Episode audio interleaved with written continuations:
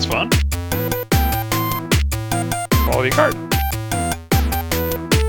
Get the Emperor. Love it. Fresh. Steel and amber.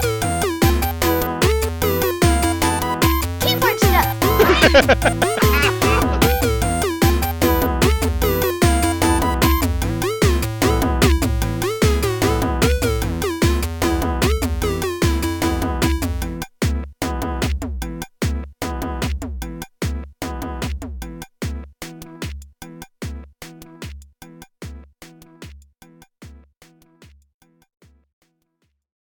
So welcome. This is Jupiter from Manly, New York, aka the fifth planet Keyforge, and I have with me my esteemed co-host. Hey guys, it's uh, I guess DJ Drascore now. I don't know. Yeah, he made the new intro to the uh, the podcast. You guys are stuck with that, whether you like it or not. We love it. I think we think it's fun and jovial, and our kids are in it. And you see that laugh? That that was in there too. Mhm. So- yeah, yeah. got- he got all the good stuff, like all the good clips, and he got his daughter in there too. The only thing we're missing is maybe like a little bit of uh, Harland in that. Oh, oh, all right. Maybe we can maybe we can edit it a little bit. Something. Yeah. But anyhow, anyway, so the uh, the idea here is that we wanted to structure our podcast in a, in a kind of a newer way too as well. So what we're going to do is we're going to use the first part of our, our podca- podcast to basically um, talk about things for newer players, and then we'll get into the thing that we're going to talk about, like the major concepts later uh, in the in the podcast. And the uh, what we're going to call noob school, I guess. I don't know. Like uh, seems like a- Noob school. seems like a it says seems, seems like a noob sec- zone on the notes. I don't know. yeah, I think we're Either way. We'll go with the new school. Um, so All right, basically, all right. basically, uh, what we're going to talk about basically is the biggest question I get from people is like, well, how do you select decks and how do you know which decks are going to work or, or be good or bad, etc. Um, the the truth of the matter there is that um, it's not easy, right? Um, a- Mm. as, as anybody could tell you, Draskor would be the first to tell you that uh, finding good decks is, is a challenge, and for him, he does it like it, looking for bargain stuff. So he's looking for like low stuff, sta- uh, uh, stuff that uh, fits and works for him. And the funny thing is, is that like some of these lower SAS decks that do play in these tournaments actually do can do pretty well, right? Because they have certain things that happen. Um, the key to that is understanding how your deck plays, because each house has its own niche of how it plays, and out of all those those those niches, like you have a ecosystem that's built between the three different houses and how they interact with each other. And that's kind of how SAS ca- came about, right? It's synergies and anti-synergies. Um, and so there's things that basically make your deck stronger and things that make your deck weaker. Um, and it does a pretty good job of finding things that go two levels, right? And um, I think that's why SAS is a successful system.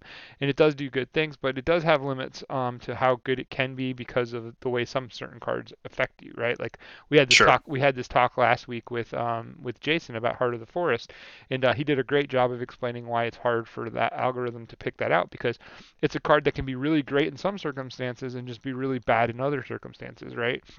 And that's because Yep. of the range of how decks talk to each other. So what we, I thought for this first part of the, the, the show anyway is um, let's, let's let's talk about how the these decks like how this game plays, right? And they, basically this game plays on like uh, in, in in a very basic concept. It plays on three tiers, right? It's like basically the the holy trinity of playing. And I've I've been talking about this since day one of podcasting, but you have basically your amber, your board control, and your efficiency, right? Um, so like these three things are basically that they're, they're kind of like the cycle of life in in your deck, right? Um, when I speak of amber type things, um, what I define as amber type things, like the biggest thing is scaling amber control. I think that that's very important. But your raw amber, your generated amber, how you steal, how you capture, how you gain, how you lose things, these are all things that that affect amber, right? That's that part of the deck. Um, and it's important that you know how your deck does these things because amber is how you win. Um, you can't not win. A, it's impossible to win a game without creating amber or making amber or finding a way to make you know your keys. So um, amber is um, pretty much that engine. And sometimes that amber comes in the form of extra cards and stuff like that. So you see there, there can be overlaps with that right? Like like with key abduction and stuff. Sometimes there's alternate ways to create quote unquote amber um, that you have to take into account. Like uh, on like say um, uh, Imperial Forge, where the amber is on creatures, but like it all of a sudden becomes part of your key solution that is efficient, right? So this is how you're starting to see these niches like start to talk to each other. Like amber is like one niche. Then you have your efficiency and your efficiency is like basically how you play the game with draw drawing cards archiving cards discarding cards cycling uh, advantage type stuff like where you're basically discarding cards to draw more cards etc or whatever.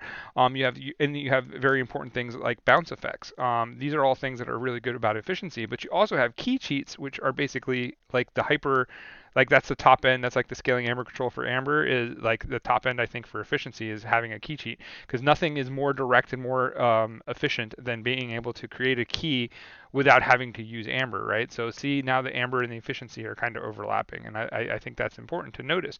Um, but yeah, then, it really prevents your opponent from hitting you so hard with that scaling Amber, right? So it's a great mm-hmm. counter for for for that sort of thing. So that yeah, it, it in some ways it's a form of efficiency. Yeah, so like it's kind of different like in how you define things, right? Too, because like I'm a big person of saying there are tempo decks in in Keyforge, and there's a lot of the the big brains that go there's no such thing as tempo. But what I define as tempo is basically your push pull. So like if I push ahead and you push back, and I push back ahead, and then you push me back, and then I push back ahead, that's the tempo, right? That's the swing, the back and forth. Um, they like to say that there's go fast slash rush decks. That's true. Like um, there's control decks. That's true. There's something that has to be in the middle, and I, I would I consider that middle game to to be is tempo. Um, and I just that's because I'm a Magic player maybe, and that's just the term I've used forever. But like for me, for tempo means I'm just basically playing over the top of you every turn and trying to stay ahead of you, which is a very good way to play your game, right? Um, but like um, I'm also like when I'm when I'm thinking tempo, I'm thinking that there's counterpunch, right? Like that that basically I'm going to make amber, then I'm going to take some of your amber, then I'm going to make more amber, then I'm going to take some of your amber. That's kind of like the tempo game. So like maybe that's not how you define it or the word you use for it. But that's how I the tempo is basically like make amber, take amber, make amber, take amber, make amber, take amber. I consider that to be tempo. Whereas rush is make amber, make amber, make amber, make amber, make amber. Yeah. Hope that they don't take my amber, right? And then so when I think about tempo and tell me if this is like mm-hmm. it matches sort of what you're thinking what i think about there is you're also sort of explicitly messing with what your opponent is trying to do in terms of them trying to set their tempo right so it's mm-hmm you know, stunning the dudes of the house they're about to call, or, or maybe exhausting now with uh, unfathomable stuff like mm-hmm. that. So you're you're or or uh, knocking their stuff off the board that they're about to call. You know, basically explicitly targeting the things they want to do, so you have sort of the initiative, if you will. Does that does that match sort of fit in with what you think from tempo, or or uh, that seems like it might be? I think that seems like it might be more into the control realm um, but of the house because like when you're talking about like that's how I look at control. Control to me is like I'm looking and I'm reacting to what you're doing in a way that like starts to set me an advantage, right? Like it's a gains versus attrition thing, right? For me, like I always I've always said that too. Like um it's basically I want to make my gains and I want to have as little attrition as possible, right? Like I don't want to lose in in the in the war. Like if I make 3 amber and then you make 3 amber, then we're even, right? That that means that there was no gain really, and there was no loss in that one full turn, right? It's in the mm-hmm. scope of a right. full turn, right? So like in the scope of a full turn, if I make three amber and then my opponent steals two amber and generates three amber, then they outgained me, right? Because now they've basically taken like they basically made it so that my three amber that was initial took two. So my my net is my net gain is one, where their net gain now has become five because they've taken two of mine and made three of theirs. And in the course of that first turn, they're winning by four points basically right? If you think of it as a point system. And um, and, and that's kind of like where I, I drive my tempo line at because like what i'm doing is i'm trying to make sure that at the end of every turn i'm coming out with a higher gain rate than my opponent. And if you're in the attrition and if you're in the attrition side of it where like they're coming out with points and you're coming out with negatives because they've outplayed you like they've outcontrolled you and stuff like that that's a really bad place to be in any game right? Um the it is. Thing, the good thing about Keyforge though is, is that it does have a lot of um, swing, right? Like there's a lot of cards yes. that can, can, produce swing, but those are the, the cards like that have scaling amber control. They are the board wipes under board control, which we haven't talked really much about yet. They are the key cheats that just like pop you right back into the game, right? Those are the big things that you need. Those are like the what I call the the the, the degenerate um, kind of gameplay, right? That's not fair. Like basically you have either a fair play or you have a degenerate play. The fair play says I'm going to make 6 amber, make a key. I'm going to make 6 amber, I'm going to make a key. I'm going to make 6 amber, make a key. That's fair. Okay, that's how the game is supposed to be played. But when I go uh, I'm going to make 18 amber and make 3 keys in one turn, that's degenerate, right? Mm-hmm. that's Mhm. basically that's basically trying to kill you. Um, so under board control, what I have is single target board wipes, artifact removal, uh, creature density, right, is important to, to board control, like how many creatures you have on the board and what they're doing. Then you have things like warding and, and taunt and um, skirmish, um, evasion, um, illusion, whatever it is. Uh, I can't even think of what the word. Elusive? Elusive, yes, that's the word I was looking for. Thank you. The, the Um, word was elusive to you? It, it was. It, But- I was totally. It was totally uh, evading me. Um, no, that's fair. but like all these little keywords, right? They all they all go towards board control for the most part, right? And they're giving you um, how the board is being presented and played. But the most important thing to me is always the board wipe, right? Because the board wipe is a catch-up mechanic. The uh, scaled amber control very important because it's a catch-up mechanic, right? And then like again, the key cheats are like those are the ones that blow the game open for you, right? So that's the basic um, trinity basically of the game. And um, for this week, I'm going to end it at that. Um, we'll be back to talk more about um, other things in the in the near future. But uh, Drascore, does uh, does, uh, does any of that make like uh, complete no sense to you, or is it like Zero. Zero. No.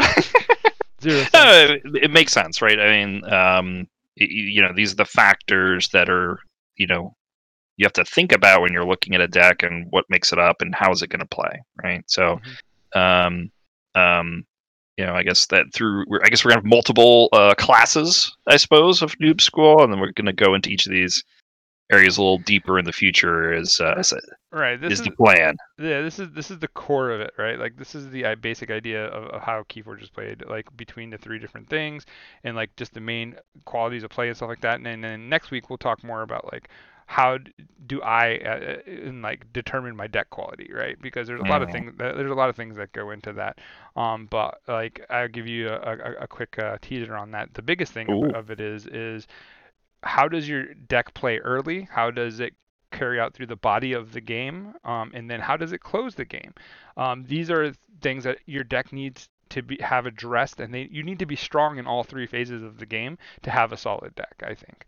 Um, I think that you have to understand how your deck wants to play early, uh, like how it's going to get through the game, through the you know the the big clutter of the middle of the body, to so to say, if you're writing a paper, right?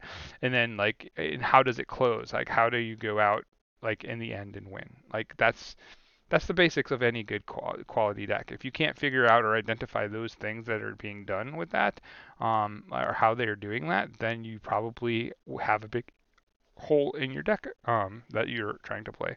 So um, think about that stuff. Go hmm and like look into it. But now we move on to the fun part where we get to talk about cards that are just busting up the way we play. Yeah. game. So Yeah. we go from basics to uh, advanced theory here as we go into the next card that shapes our environment, and that is autoencoder. So Drascore, take it away. What the Yeah. hell is an autoencoder? Yeah, what is it, right? It just looks like a big brain with tubes going in and out of it, right? Maybe robotic arms, something like that. I, I don't know. Well, Uh, the images- It's, it's got me beat because I don't have anything. I don't have any brains. So Sure, sure, sure. So it is uh, it is the autoencoder. It is an artifact in House Logos. It is only in mass mutation at this point. Uh, and it says after a card is discarded from your hand, archive the top card of your deck.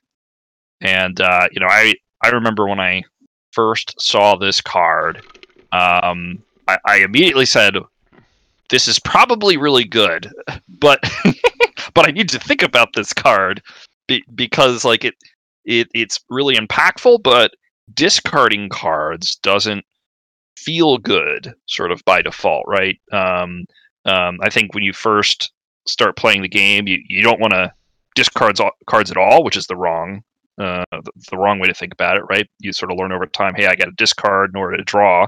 Well, this accelerates that. So, um, you know, I think it's a it's a really interesting card to to dive into and explore and just learn how to use effectively. Um, it's also a common card, so it's limited to one, but you see it a lot. So there's lots of decks out there uh, with this card.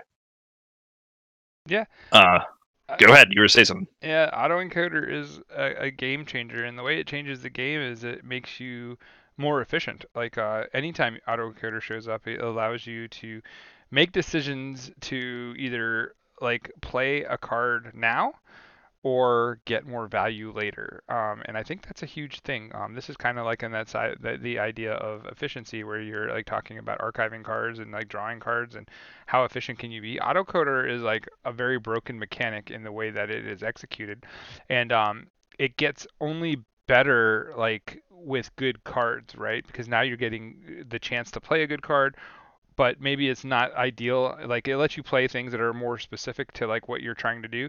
And then like if it's not if it shows up at the wrong time or it's just not there at the right time, you know, like you know to give you value, now you just pitch it and you basically gain an extra card in the future for it, right? And like uh, it's gone, that card, card's pushed aside. A card goes into your archive and you draw a card. So in essence, it's like a one and a half you know flip like you know like for the uh, for the uh, advantage of the turn it gives you like basically an extra half a card um, every time you discard a card. So I think that's pretty um, crazy if you understand. Pretty like, good. Yeah, like if you understand like kind of what the math is going on with, but like one of the things I was looking at and thinking about, like maybe you don't think about it, but if I have six cards in hand and I drop all six of those to the auto encoder, that means that next turn I get to draw 12 cards. That's ridiculous right? Like uh, it means you take a turn off, but man, you're coming back loaded with a good amount of cards in your hand, right? Um, that's what a lot of the graviton decks kind of do. They kind of like get super value off of lots of draw, lots of archive, and then recycling that archive into more draw.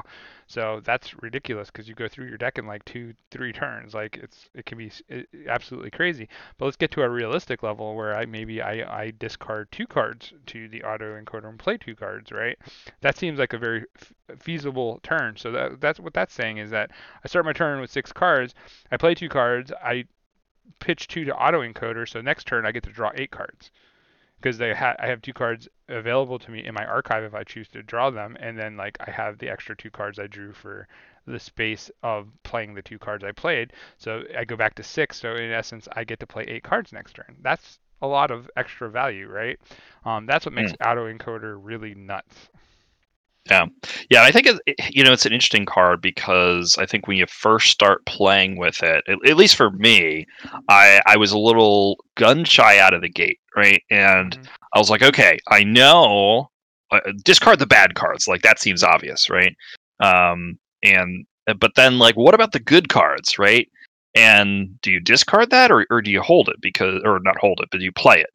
Um, and and I think it it can be a tricky equation at first, right? I know one of the first decks I played with uh, with an auto encoder had um, some you know relatively bad cards in it, right? I think I had a Niffle Queen and like three Niffle Apes, and it's like okay, just get rid of the Niffle Apes, right? Get rid of the Niffle Queen because nobody likes those, right? And it's sort of the obvious discard, and um, by doing that, um, and not discarding the rest of the stuff, I got a little bit of value. But then over time, I started to learn with that deck. Well, hold on. If I, if if this card, if if uh, you know, you know, whatever card I have in the deck, you know, a, a Histocrog or something, which is a decently good card.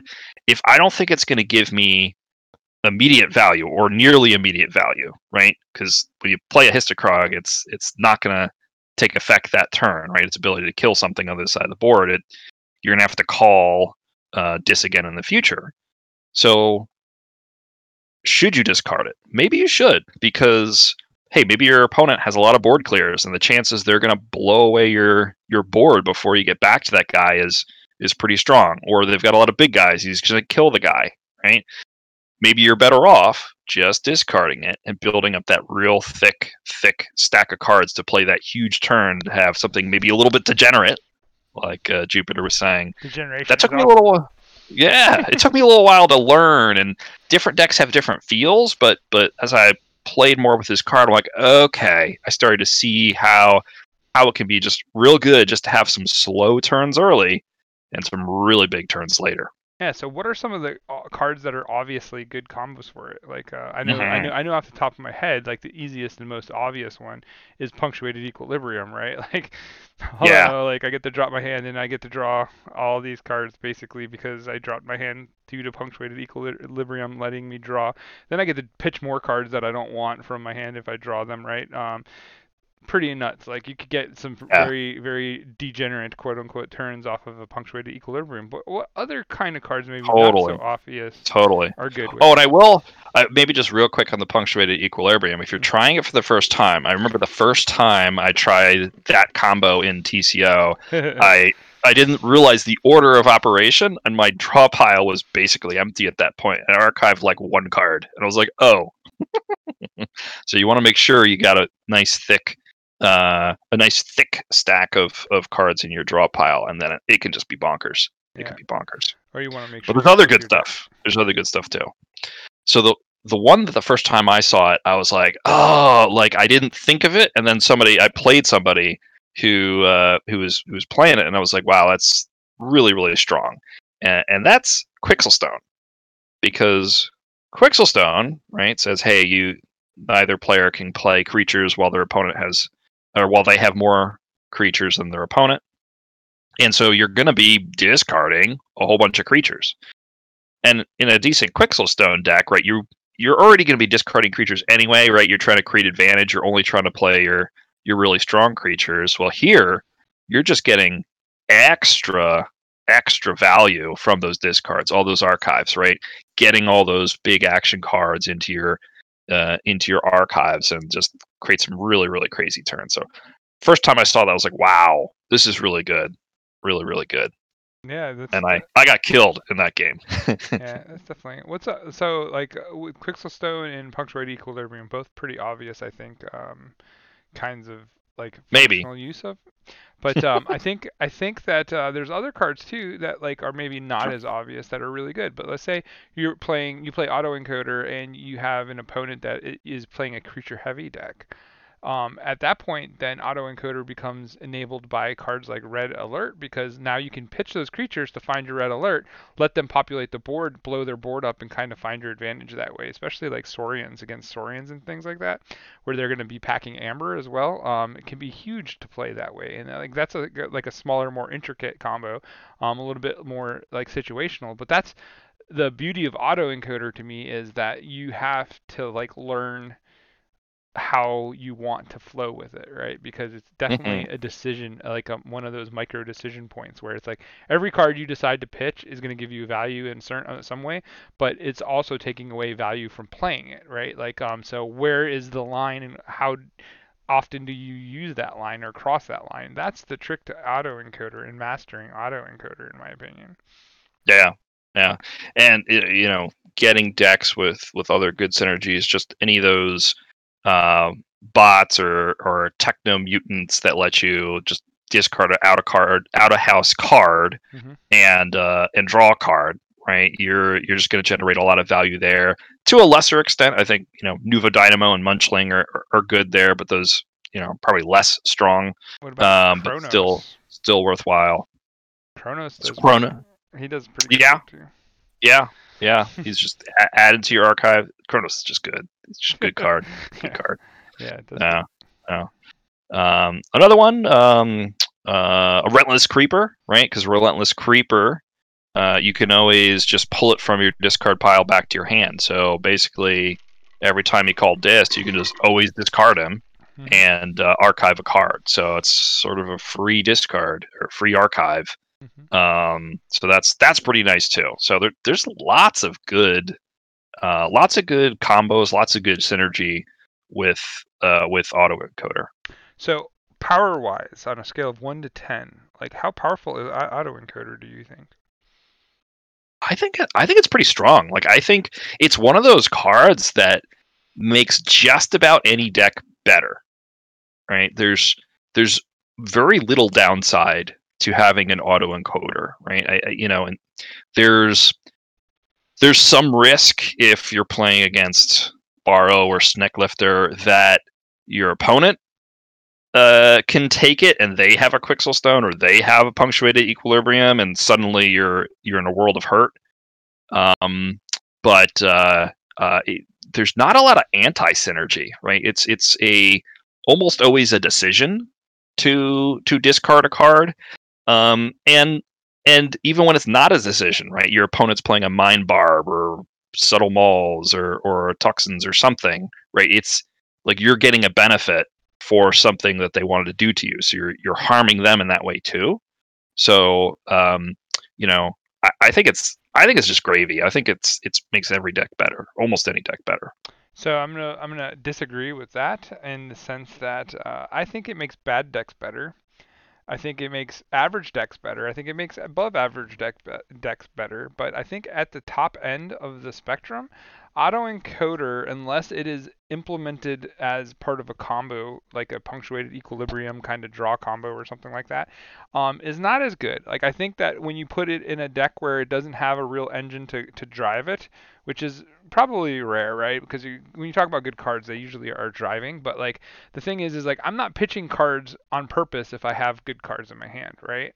Like You're I not don't, pitching I, I, I don't want to do that. Yeah, and so like every like the the best of the best decks maybe have two bad cards in them, like two or three bad cards in them, right? Like where you're just like I never want to see this card, right? Like that's a mm-hmm. that's a rare thing in the top end of the deck. So I do I think the power of auto encoder gets higher the crappier your deck is. I know that's there's like truth a, to that. Yeah, there's truth to that. I know that's a radical still, concept, but it, it is weird, right? I, I, still think it's good, right? To your your point earlier, you mentioned about um, uh, you know, hey, maybe you do have that scaling amber, like maybe you have that um, TMTP, or you or you've got the uh, punctuated equilibrium now, um, and you really don't need it now. You can discard those things and get back through your deck and get to it more quickly. So so I still think there's you know cards you really want that um, you can you can cycle back to more easily with auto encoder. But but yeah, if everything in your deck is just hot fire, you're you're probably not discarding as many cards. That's true. I'm just asking why you're playing the deck, but uh, yeah, but yeah, that's just how it is, right? Um, so with that said, um, auto encoder is a wonderful card. Like I do agree. Mm-hmm. On a scale of one to ten, if I'm giving it a number, I think it is a good solid seven in my seven. Okay. Yeah, I think I think it's about a seven. Like where where are you putting it? I was gonna say eight but seven okay. seven eight's pretty close. Yeah, yeah, pretty close. Yeah, so you're in the, the mind part. Um, did it did it change any when I mentioned the fact that like if you have a top end deck, it's not as good versus a crapper? I mean, so I've definitely noticed that to some extent. Now, I you know you mentioned earlier, right? I I'm the bargain hunter, right? So I I don't have a lot of super super crazy decks. Um, you know, and I mentioned, hey, I've got that that one deck that I was learning the card on. It's got some really good cards, right? Uh, but it's also got some kind of junky cards. Um, and and yeah, there's definitely some hard decisions sometimes, and I think that's where practice comes to, right? Mm-hmm. Um, y- you know, so some tricky. Hey, I can I can only ghost hawk for one ember. Should I play the ghost hawk or should I discard it? Right? Like, um, those are tricky. So, sometimes tricky decisions where when you learn the deck, you learn how it faces um, uh, various matchup types, you, you start to get the feel for okay, in this example, uh, in this matchup I play it, in this matchup I don't, um, or discard it, in this one I, I play it, right? Mm-hmm. So um, I, yeah, yeah, it's definitely there's there's value I think to getting reps with this card with a specific deck.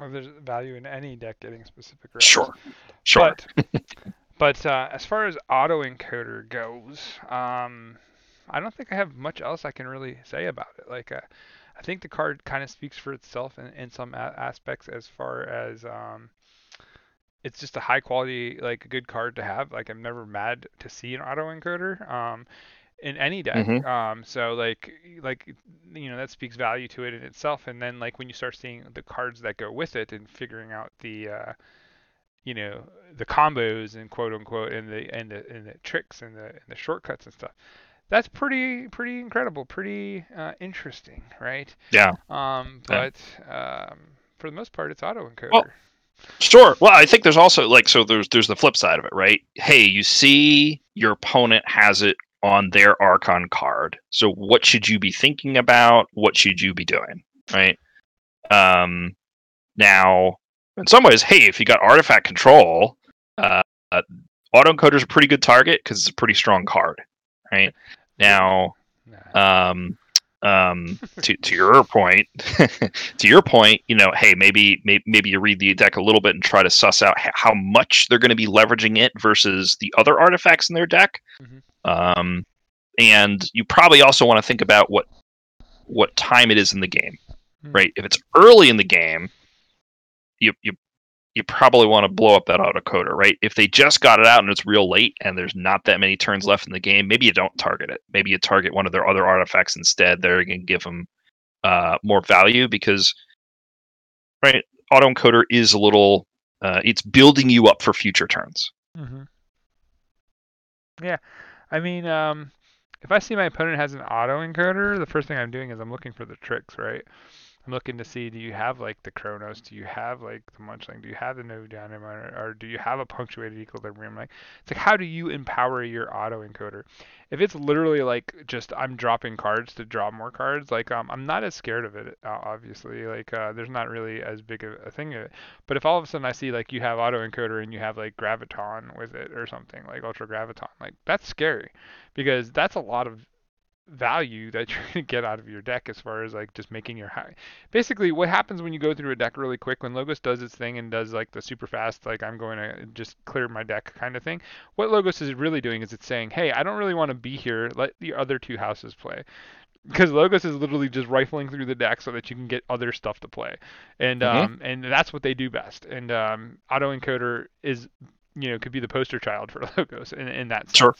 right? So um, yeah. And and yeah, I think one of the things you can do also is if you see they got the auto encoder, maybe they got a pair of of bot mutants, right? Start to think about, well, okay, they're probably going to try to be discarding one of the houses, maybe. Um, so which house is that? And they're going to try to play two houses and then maybe build up a huge chunk of that other house in the archives and just play it all at once one time, right? Try to get a sense of of you know where they're going to try to take the game by by looking at their archon card there. Yeah definitely. Um yeah that's like um that's really interesting. but yeah so. It's good. It's a good card. But i know for heart of the forest we talked a little bit about um where you know how far it had gotten in competitive you know vaults and vaults and competitive events. Uh, we don't have vault taurus right for for mass mutation so so we don't really know but i you know i'm guessing at common like you you know and uh you would have seen it decently amount within the mass mutation decks that that were out there but we just won't know until uh well we do we have, we, we, we, do have the keyforge premier league that is around that's true um, this is true. They're in the top 16, so it wouldn't be hard to go and see it, how many auto encoders made the top 16.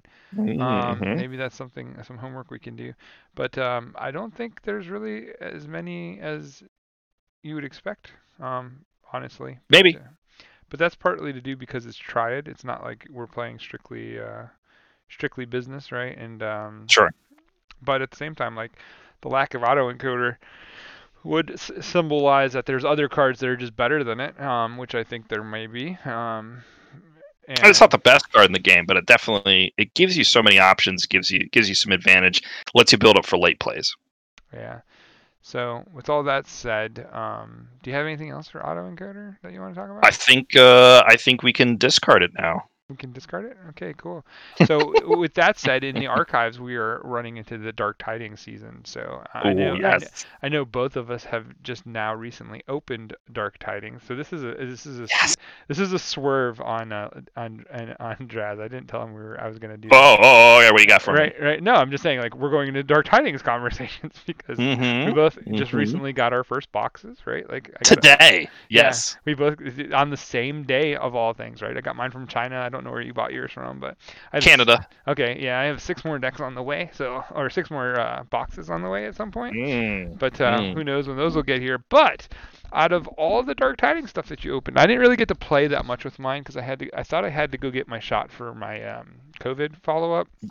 And I was yeah, wrong. Yeah, yeah. It's next Thursday, but I drove out. I drove out there because I'm an idiot. Oh, but, uh, okay. yeah, see, I told you, no brain, lots of space. Um, but uh, Mm. no biggie, right? But I did get to open all 12. I was gonna try to hold off to open some this weekend on the stream, but then I was like, no, I can't do it.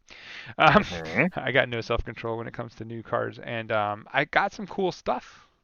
Nice. So I'm kind of curious to like out of the stuff that you opened, what are some cards that you've seen or Yeah. got to play? I got to play a couple of them. Now let me explain to you that the one card that I had no I like was not on my radar, didn't even know what it what it was or how it existed is I got an evil twin. I got two evil twin decks by the way. Um, nice. both, nice. Both, both of them very cool. Um, and uh, but the one I got has this creature called Spore Gorger. Um, and I got the evil Mm. twin version of it, and it's basically when you play it, um, you move all the plus one counters on, uh, basically on the board to the Spore Gorger, right? And then you have the ability to reap, and then you may remove each of those counters and basically machine gun something, right? And machine gun stuff, because you get to Yeah. deal one damage to each other creature, right? Um, so basically you just destroy the board and stuff when I first saw this deck, I went like, okay, cool evil twin. It has Eye, so I'm happy with that. It has the you know cool some cool um, evil twin stuff. It has Data Forge and Honors Keys, Keesis, so I'm like, that's kind of neat, right? Like, um, so there's like key TD type stuff on uh, two two of them in logos and stuff. I was like, but uh, like where where's the real value in this thing? Oh wait, there's a Keyfrog in this too. So there's three key cheats in my deck. Oh, wow. I was like, I was like, I was like. I was like, that's kind of crazy, right? And I have a doorstep to heaven, and so I have like ways to do, you know, to, to heal and do the things I need to do. There's a vault keeper, and like like I don't know, it's just like the more I looked at it, the more I went, wow, this is kind of cool. And then what what kicked me off was this spore gorger, and then I realized that like if spore gorger takes any damage counters whatsoever onto it, like takes two of them or whatever, two or more, I have a Keyfrog in the same house. Mm, mhm. So I can just shoot my Keyfrog after I after I reap with everything. So I was like, okay, this is actually kind of weird and interesting. And then uh, I think my favorite like common card that I've seen in in, in the whole thing is Mollymawk, because I like artifact control and it's a big fat, Yeah. it's a big fat creature. So it's like it is perf- nice. perfect. It is nice. Uh. Yeah, yeah.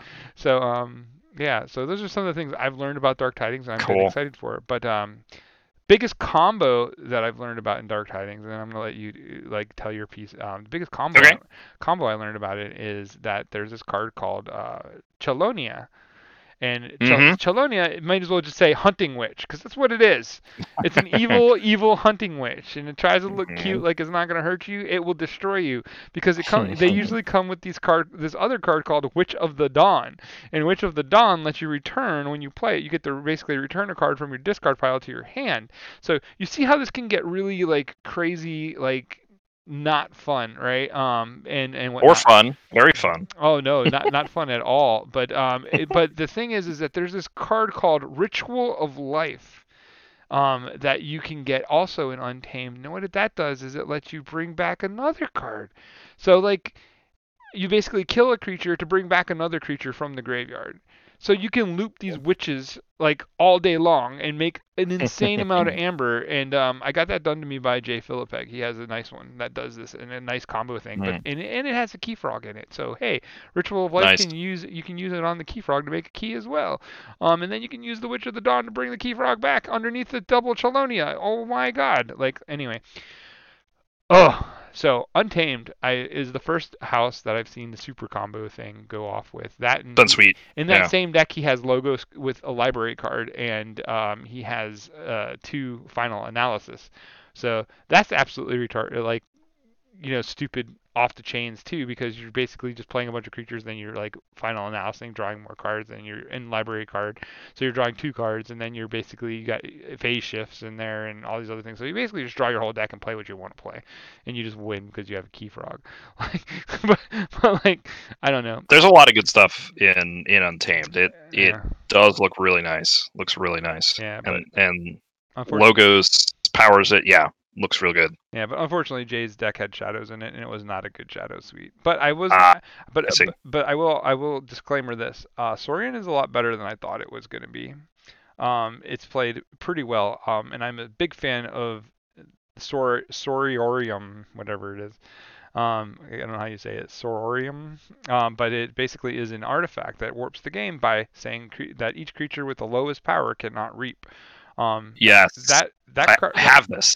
yes, this this card is very dirty, but I'm gonna stop talking about it and let you talk some too, because I know you're excited. So tell me some of the things that you got.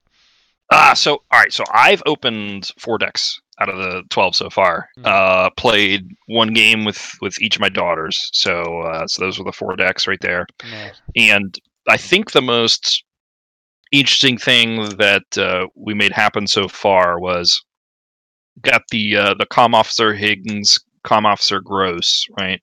oh, I Um, so don't these have are- any of those yet. I want those. yeah, they're pretty cool, right? So so uh Com Officer Gross is uh play, search for the other one, right? They each search for the other, and then uh Gross is fight reap plus one power you get a plus one power counter to each creature between the two com officers, Mhm. and uh then you've got um Hings lets you draw a card for each Mhm. uh, creature in between them.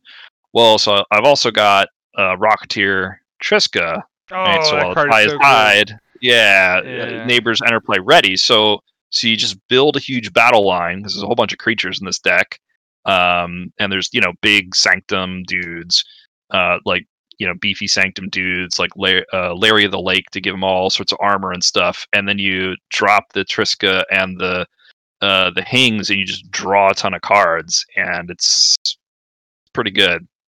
Pretty good. Yeah. It's fun. So so the surprise card that got me that I didn't see in spoilers, I didn't pay attention to, is a Star Mm. Alliance card called Together. Oh yeah, that one looks good. That, Yeah. That card is crazy. I don't have that yet. I don't think. I don't think in the four. Yeah, I don't have that one in the four Yeah, yet. But, But I got I got a Dark Discovery deck that has uh, two portals, and one of them has a draw or a, no an amber icon on it, and then um, Cool. it has two bubbles, two hookmasters, a thunder toe, a sink or swim. So lots of cool, unfathomable stuff, plus the combo to make the key, right? But then in my Star Alliance, I have um, a together, and I have a General Order 24. Mm-hmm Mm. one of my cards, Okay. right? Um, and then uh, I I learned that um, there's also another combo um, with uh, Diplomat Agung. Um, I don't know if you're familiar, but he's a two-power um, alien Crix creature, and um, basically play fight or reap uh, for the remainder of the turn. A friendly creature belonging uh, belongs to the house of your choice in addition to its other houses. So this card, like when I first looked at it, I went, eh, it's pretty cool, right? Like it seems like it might have some value somewhere, but where is that value and stuff?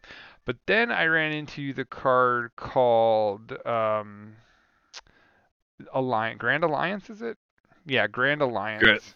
It was uh, Grand Alliance. Grand Alliance Council, the Yeah, the one uh, right, and then like one of the decks I had had two of those grog fellows in it, and then like it had like two of the Grand Alliance things in it as well. okay. So what you do is like you can take you can basically make your creatures into their creatures like houses and then like just keep your creatures and kill their it's a one-sided board way. It's, I gotcha, it- yeah, it's super. nice. It's super dirty. Um, and because basically it's yeah, Grand Alliance Council. It says choose a creature of each house, destroy each creature not chosen.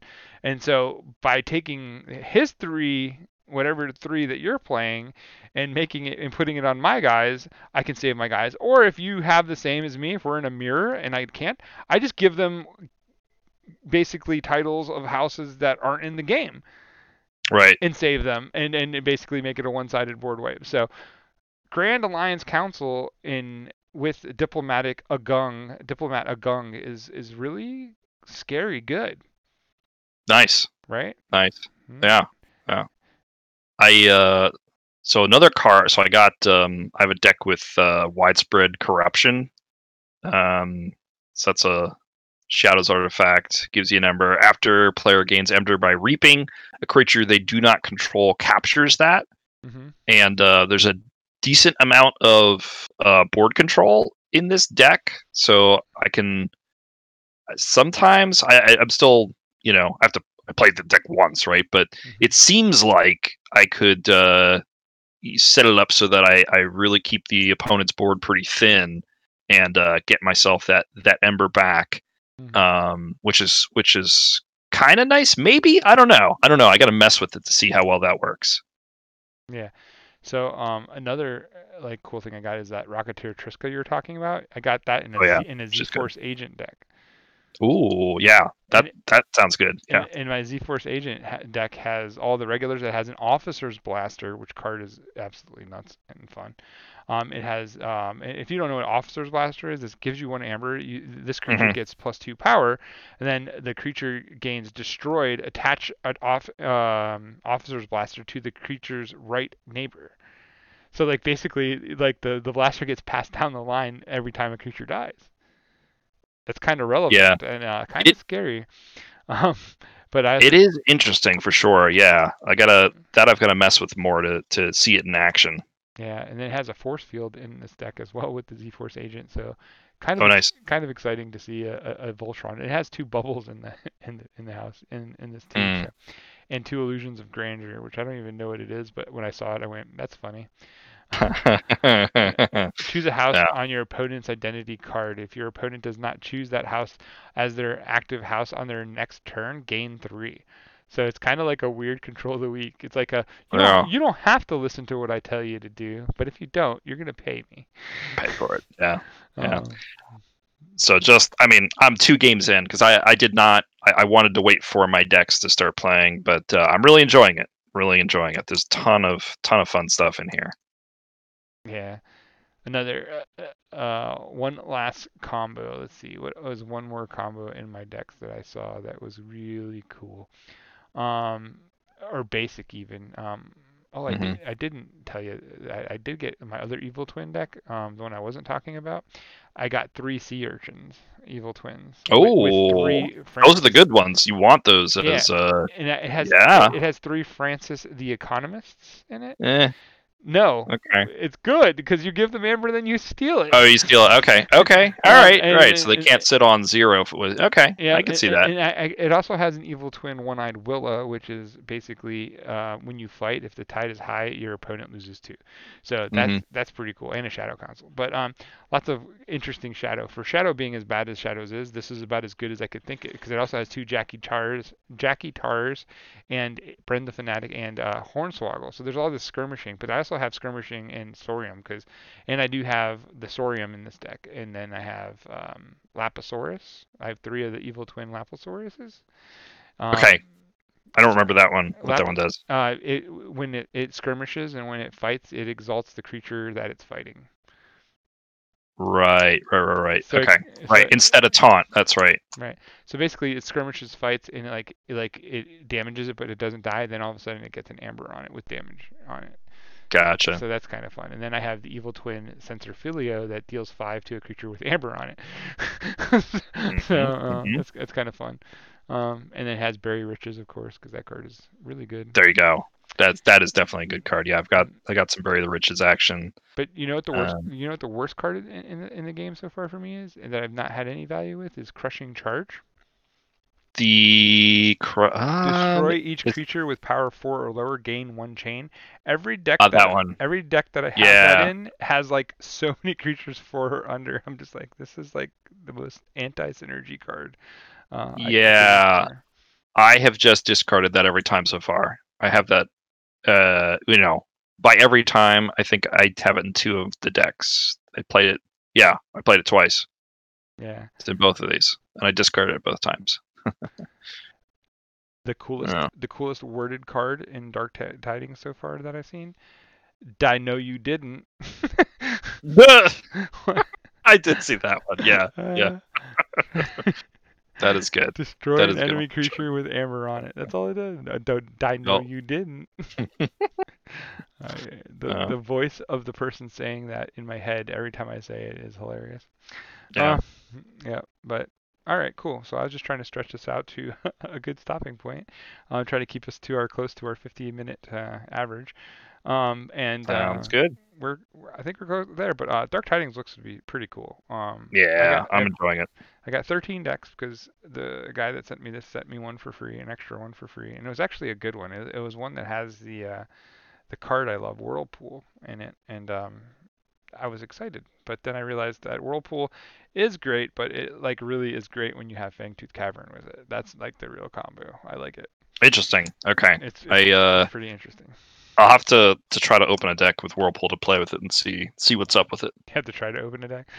Yeah, yeah, yeah, was like, you could just use one of mine. yeah. There you go. I got a couple. Uh, but anyway, yeah, like there's so many cool things here. I really can't wait to start playing at these um, my streams in the morning from about 10 to 10 to 3 ish in, in that range. I usually quit before 3 because uh, it gets like uh, I get tired. But uh, the uh, those streams in the morning now will be all dark tidings until I play through all of them because I, I really want to try things. Have you had any Hastus Raptors yet? No, no, I saw a guy the other day play one that had six Hastus Raptors. it's a lot. It was horrible though. Like it was not good. it wasn't good at all. Yeah, Um, yeah. I am kind No. of I am kind of growing on the seas chosen and the seas uh the land chosen and seas chosen. They come as a pair. Oh, the Sanctum. yeah, yeah, yeah. Orpheon or Orpheon. Um, Mhm. those those two are actually kind of cool. Like um, especially with the tides and stuff like that. Um, I think they're actually very interesting. Um, I have a couple decks. I have one deck that has three strange ordinations. So like I have nine amber sitting on three cards. Okay. like Okay, it's- yeah, it- yeah. It's like uh, and they're, they're both in that, and like um, it's like I think I kind of need that. Like if I'm gonna try to play this like three strange ordinations all at once, Gotcha. it's like one a couple infernuses later, I just don't like it anymore. Mm hmm But Yeah, the uh, my uh, so one the one game against uh, my younger daughter, she she was playing a deck with three hard Simpsons, which doesn't seem that great, but um, I didn't. He's oddly good. Yeah, he worked way better than I thought, and she stole a lot of my Ember and won. So I'm telling you, man, she's just a better player than you. yeah, I'm gonna have yeah. kick I you think, off I think you're right. I'm gonna have to kick you off the right. squad and put her on. There you go. There you go. I'm just kidding. Uh, all right. Well, I think that wraps us up. I think that was enough uh, dark tidings banter for for one day, but uh, it'll be back. Oh yeah, we we won't be able to stop talking about this because Dark Tidings is fun. It's different, right? Anyway, Mhm, so mhm. uh, this is Jupiter for Manlius, New York, aka the fifth planet Keyforge, and I'm going to tell you that I'll catch you on the flip side. and happy forging, everyone.